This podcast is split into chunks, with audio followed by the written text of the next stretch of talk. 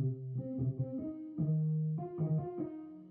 I'm going to say no one's better than me. But yeah, let's go. Blow one.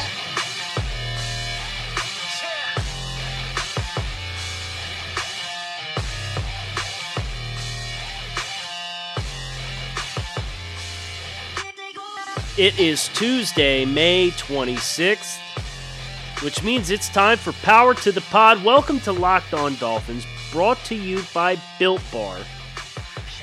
And today is all about what you, the pod, wish to discuss regarding our Miami Dolphins. No shortage of topics, and you guys once again delivered. But before we get there, we do need to talk about one prominent South Florida sports figure and his thoughts and reaction to what's currently brewing in South Florida thanks to the Miami Dolphins. So let's dig in. Miami Heat star Dwyane Wade spoke with Cameron Wolfe of E S P N in talking about if Tua Tagovailoa is ready to be South Florida's next sports superstar. The first was Dan Marino, and shortly after Dan Marino's retirement, the Miami Heat saw Dwyane Wade come into the picture in two thousand three, and within three years, the Heat had won fifty-nine games in one season, and the following season, Uh, an N B A championship, which is the quickest way to ingratiate yourself with fans in any city. So, but if if anyone knows what it takes to win over the South Florida sports fanhood, it is Dwyane Wade for what he did between the Shaquille O'Neal, cha- O'Neal championship and the LeBron James championships. Three N B A titles for Dwyane Wade's Miami Heat. If you want to call him LeBron's Miami Heat when LeBron was here, that's fine. But three total championships since two thousand for the, the Miami Heat. The Dolphins have one playoff win, and that came in the year two thousand. If you want to know why Miami right now is so much of a basketball city, it's because of for twenty years, the Heat have had fourteen winning seasons and three championships. The Dolphins have had seven winning seasons, and five of those came between two thousand and two thousand five. Two winning seasons in the last fourteen years. But this prospect of becoming a football town, and it's it's one of the popular debates for the South Florida sports community. Dwyane Wade said it himself. If the Dolphins get it going, it's going to be a Dolphins town. We did as much to make it a basketball town as possible, and the Miami Heat are here to stay. But let's not get it twisted. Florida's football, once they get their stuff together, and I'm paraphrasing, they're going to be big and bigger. But those Heat guys are going to battle him for it. Tua's got to earn it. How you put yourself in that conversation is doing something great, something that people have not seen before, and obviously winning. Dwyane Wade knows all about how to win over the South Florida community, but interestingly enough, he did concede that this yeah, has the potential to become a Dolphins town, and if this team rights the ship and starts winning, and you don't have to go any further back than like the Dan Marino era when anytime on N F L films, there's that throwback Miami game, the eighty-five game in primetime against the Bears when the undefeated Bears came to town in the Orange Bowl. And listen to that stadium, and the refs have to stop the game and, and tell the fans to keep it down. And you can't hear anything at all or think or see straight. And that passion didn't go anywhere. But the Dolphins haven't rewarded fans with a product that commands that kind of adoration at all in twenty years.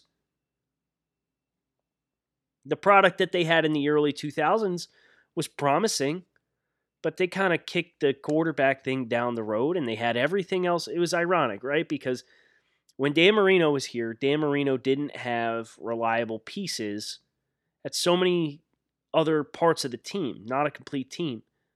As soon as Dan Marino left, all of a sudden you had a complete team minus the quarterback, and the team was winning nine, ten, eleven games for several consecutive seasons and competitive and a quarterback away.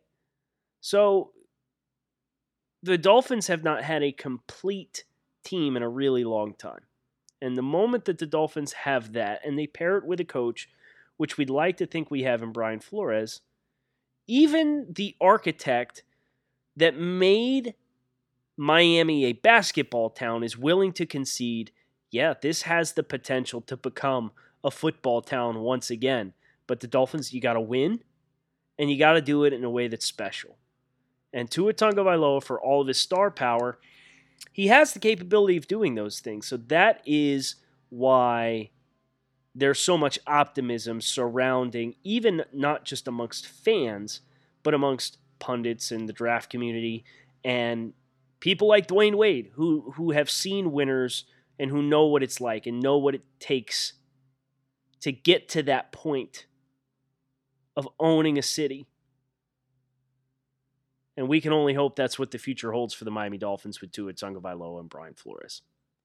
Let's get into some of these Power to the Pod questions. First one comes from Haitian Matt. Uh, Matt left a very gracious review of the podcast. Thank you very much. Uh, his question was whether or not Bobby McCain needs to move back to his natural position or keep him at safety.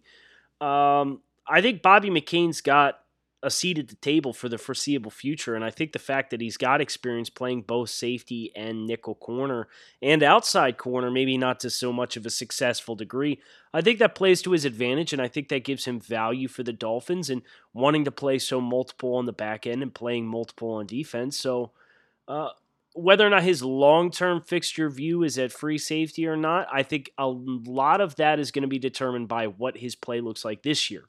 We only got a, a about a half a game sample size of Bobby McCain in two thousand nineteen, and it was up and down. He had some nice plays in the Dallas game, which was a game that I was uh, fortunate enough to attend live in person, and that game stood out to me for the right reasons. But uh, you know, Bobby's got to prove that he can wrestle this starting job definitively. He's young enough that he can be a long-term piece of the puzzle, but I think Uh, regardless of whether or not he moves back, I do think he's someone who is going to be a mainstay. Uh, I don't think a cap casualty is something that is necessary for Bobby McCain-ish. Uh,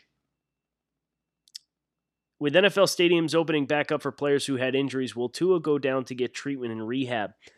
Uh, the Dolphins, to my knowledge, have not opened up their facilities yet.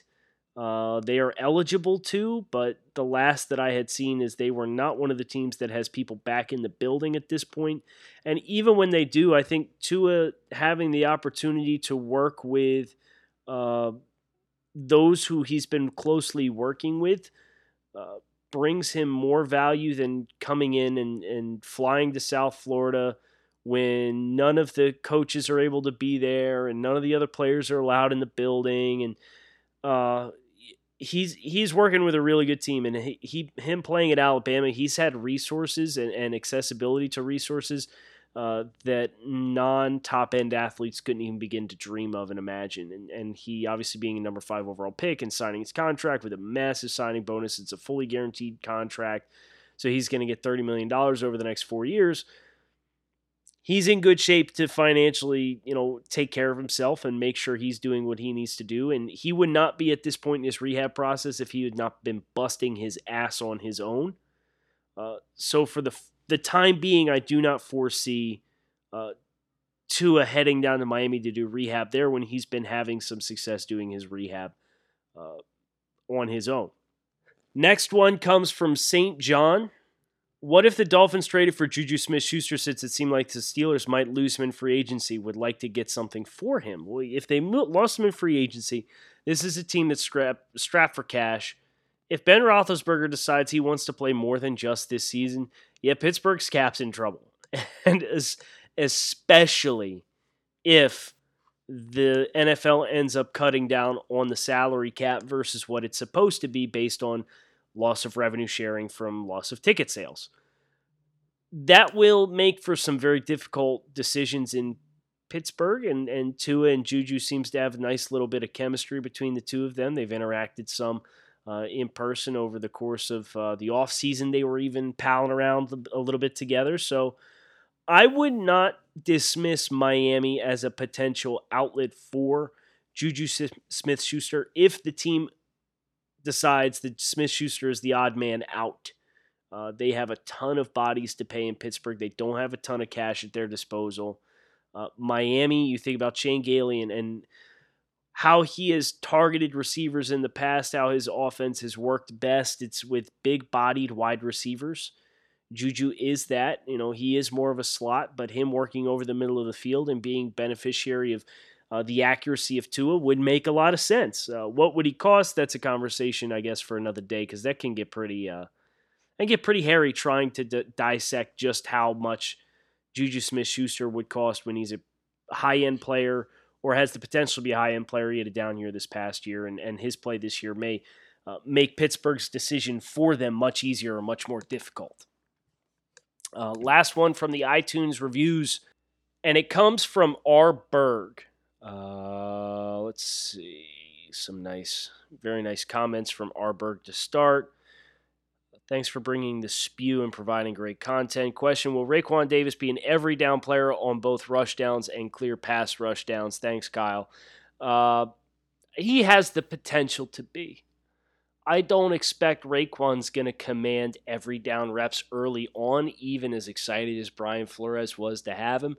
You know, maybe we get into some odd front looks and you've got Raekwon Davis and Christian Wilkins and Emmanuel Ogba with the hand in the dirt, and Shaq Lawson is kind of a, a stand-up hybrid, and Kyle Van Noy off of Ogba on the other side. And, you know, that can be your five-man rush group, and and that's a pretty athletic, long, physically powerful blend of guys. Some pretty physically impressive dudes there in that potential group. And, and Miami playing to, you know, trying to subscribe to defensive backs and coverage is more valuable than pass rush, which it seems to be what they're doing. You know, they want pocket pushers. They want guys that could stay sticky so that the pocket can get pushed and collapsed onto those quarterbacks. That, you know, I, I think Raekwon Davis has a, a pretty good ceiling. I think this fit with Brian Flores is one of the better landing spots you could have projected for Raekwon Davis coming into the N F L. Uh, based on Flores' ability to stay flexible with his scheme and, and put players in the best position to be successful instead of just asking to be a three technique or just asking to be a two-gap player. So Raekwon's got that working for him. Our next take comes from Built Bar. Our protein bars are the best. And this take is one hundred percent fact. Built Bar, more protein than your average protein bar, one-seventh the carbs and sugar of your typical protein bar, and uh, these things eat like candy bars. They are terrific. I have been pumping the gas on Built Bars for the entire month of May ever since these things first touched my lips, but I don't want you to take my word for it. Go to built bar dot com. As a listener to the Locked On Network, you can use promo code Locked On to save ten dollars off your first box of Built Bar. That's built bar dot com. Promo code Locked On saves you ten dollars off your first box. Have your first box of the best protein bar you will ever taste, thanks to Built Bar. First Twitter take today comes from Chris. On a star scale of one to five, with five being the best, how do our positional groups match up against opposing groups within the A F C East? As an example, Miami's defensive backs, four stars, versus Buffalo Bills wide receivers, four stars. Are we division ready? This is a good question.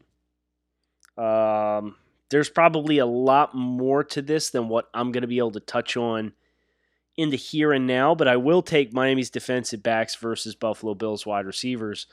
Uh, I do think Miami matches up against Buffalo uh, fairly well. I, I have talked extensively about the Bills-Dolphins dynamic with my co-host of the Draft Dudes podcast, Joe Marino, who's a diehard Bills fan, and uh, he he's kind of admired the template the Dolphins are taking on here. And he's like, man, this is a template that can beat the Bills. This is this is building a team to beat the teams in your division. And at the end of the day, if you do that, if you take care of business, you go five and one and four and two in the division every year, you're in great shape. You go five hundred the rest of the way, you're going to be potentially hosting a, a, a playoff home game in the first round of the playoffs every single year. So uh, Miami against Buffalo specifically, Uh, I think getting pocket pushers will help uh, with Josh Allen. They've struggled greatly getting home on Josh Allen. When they have gotten home on Josh Allen, uh, they haven't been able to get him to the ground. And when he gets outside the pocket is when he has killed Miami. Uh, so I think the sub-package groups uh, to play press man coverage, stay sticky, uh, initially and then close and contain rush around Josh Allen to force him to sit within the pocket instead of getting outside and breaking contain and then using his legs as a weapon is a step in the right direction. Uh, impossible to say what the Dolphins' offensive line is right now. I know the potential of this thing right now with the personnel that they have is probably a three-star line. Uh, would love to see them get another stud somewhere along the way, a stud and an, an anchor in the middle, right? Because we're talking about the loser of Robert Hunt, Jesse Davis playing at right guard, and uh, Eric Flowers signed a three-year, thirty million dollars contract, and he had a good year last year in Washington, but uh, by no means is he like an all-pro player, you know, despite his former lofty high draft status, and Ted Karras is on a one-year, four million dollars deal. So if Miami could come out of hypothetically the twenty twenty-one N F L draft and they get like Creed Humphrey from Oklahoma, who was an interior offensive lineman, was arguably the number one interior offensive lineman in this year's class before he went back to school in a surprising decision, and a wide receiver, uh, I think Miami's offense would be in much better shape. But, you know, I'd also like to see them go get, you know, another dynamic pass rusher, and I'd like to see them go get a free safety and another wide receiver. So there's a lot of ways Miami will have to go. But, uh, Chris, I'm, I'm going to touch and tap on this throughout the course of the week and go matchup by matchup,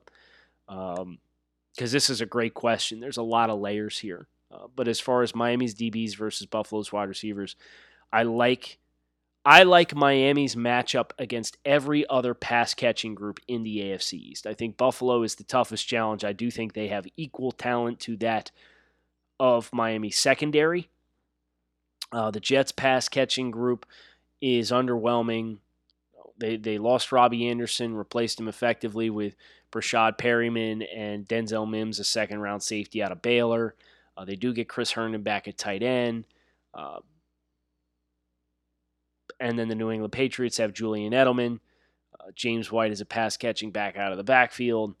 Uh, Nikhil Harry, former first-round pick at wide receiver. I like Miami's matchup in the secondary against everybody in the A F C East. This is a good question from Jack Ross as well. Devontae Parker had a great twenty nineteen season. Did he make the leap on his own, or was his success due to playing with an experienced quarterback? Will he be effective with a rookie quarterback?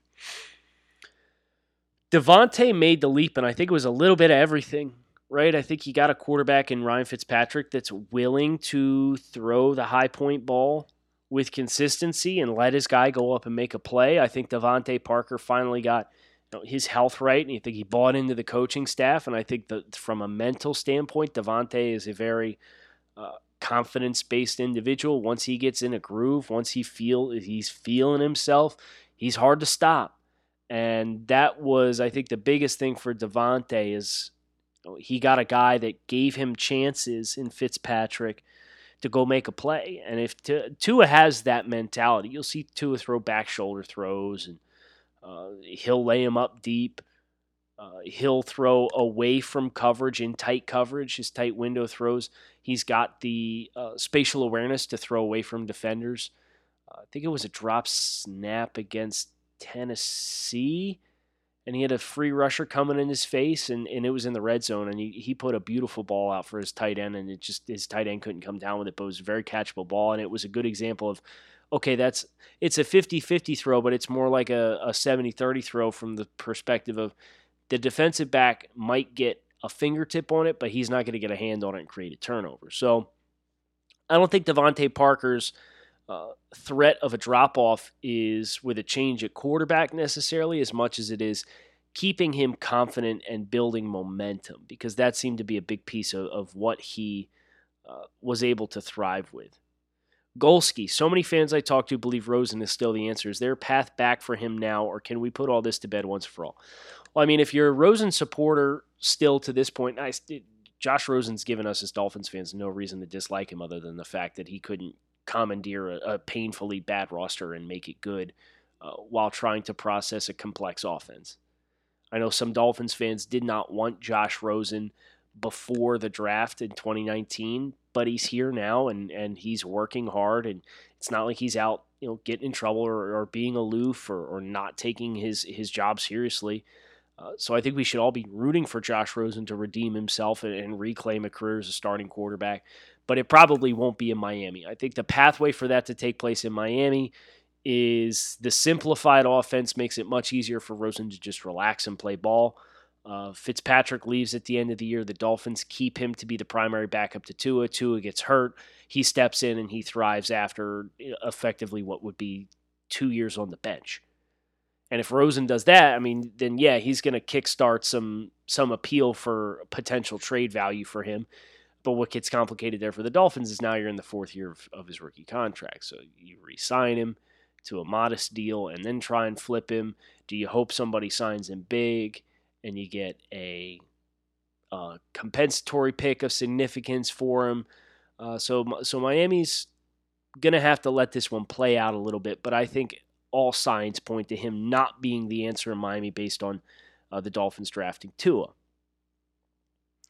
How does Tua's accuracy change the offense? Do you see Gesicki on the field or more Wilson and Grant, big speed versus target? So Shane Gailey's offense has typically implemented a lot of eleven personnel, so that's one back and one tight end on the field. So I think you'll get primary back, Jordan Howard, you know, obvious passing situations. You'll get Matt Moore, Matt Breida as a threat out of the backfield. Mike Gesicki, big slot, or off the off the line of scrimmage inside the box. So he might be H-back or tight end, but not have his hand in the dirt, or a real close split, maybe one yard off the tackle uh, for spacing purposes. And then you'll have three wide receivers as your other three skill guys. So that will be a Devontae Parker, Preston Williams if he's healthy, Albert Wilson, or Jakeem Grant. Uh, I think that's your most likely, most frequently used offensive personnel for the Dolphins. Their base personnel, I would expect, is going to be a lot of eleven personnel. Uh, Jakeem Grant, man, I know I got a question down here about asking uh, how many times I watched the Jakeem Grant. Who asked me this question? I had a good laugh out of it. How many times did you watch the Jakeem Grant videos? Uh, I don't know if you guys have seen these or not, but this dude is grease lightning, and it's so fun to watch him. He's he's been working out on some field and uh, working on his releases and his cuts, and he's definitely one hundred percent again. So he's instilling some hope that like this can be the year. And I think I believe that was the caption for the first one that he shared is uh, "I am a wide receiver."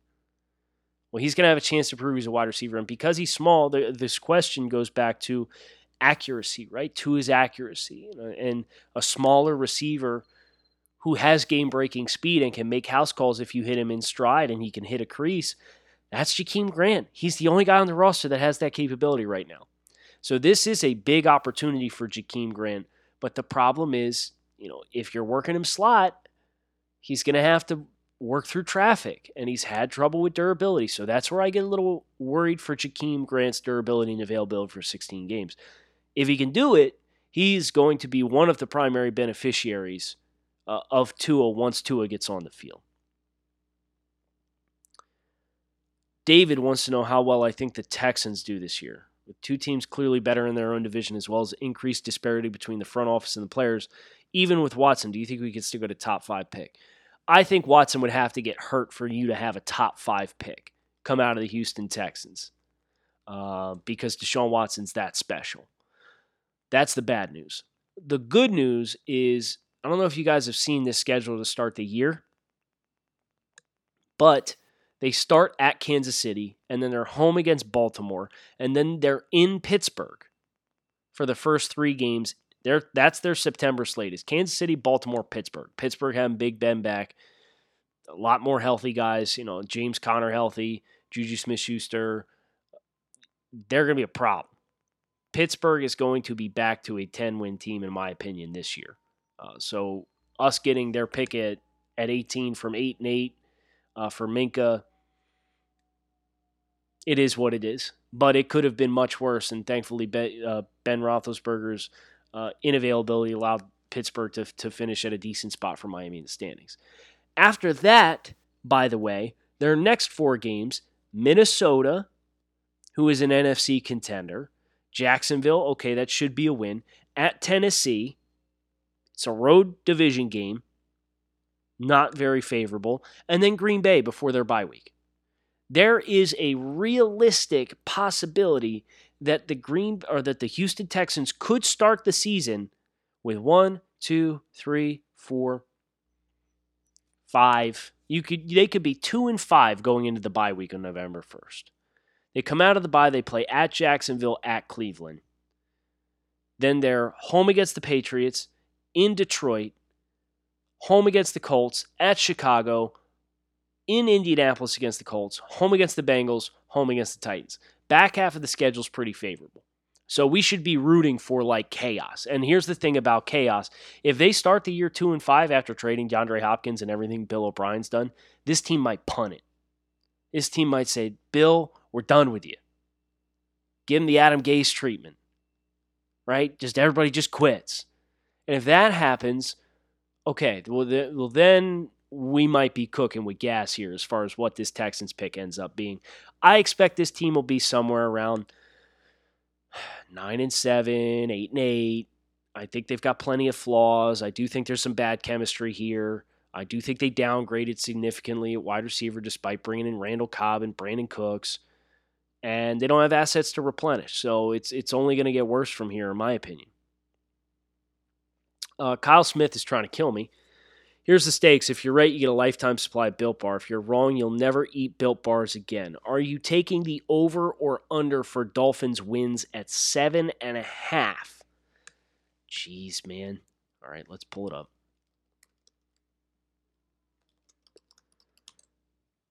I've done this before, and my, my early projection for Miami was nine and seven.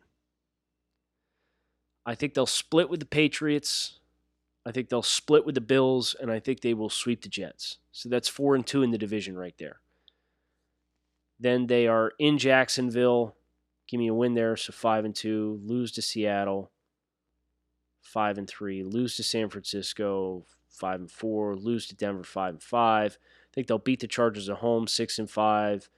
Uh, I think they'll get one of the Rams and Cardinals, so that's seven wins. They play the Bengals, it's eight. Give me, give me over. Give me the over on seven and a half. I think we get there. I think it'll be close. I think it might get dicey. But I, I would put it down for the Built Bars. Now, don't expect me to actually do that. If they don't get eight wins, I will still most certainly be buying Built Bars because this is not a formal proposition. Uh, Nigel, I like the idea of signing Jason Peters and or Larry Warford, not just for on-the-field presence, but to vet, to have veteran linemen to mentor the young guys. Your thoughts?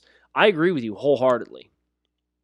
Uh, I'm not sure how much or how interested the Dolphins are in such a proposition. They haven't seemed to be too engaged on either one of those names, but Warford makes a ton of sense for me at right guard because that's the weak link for me right now on the offensive line.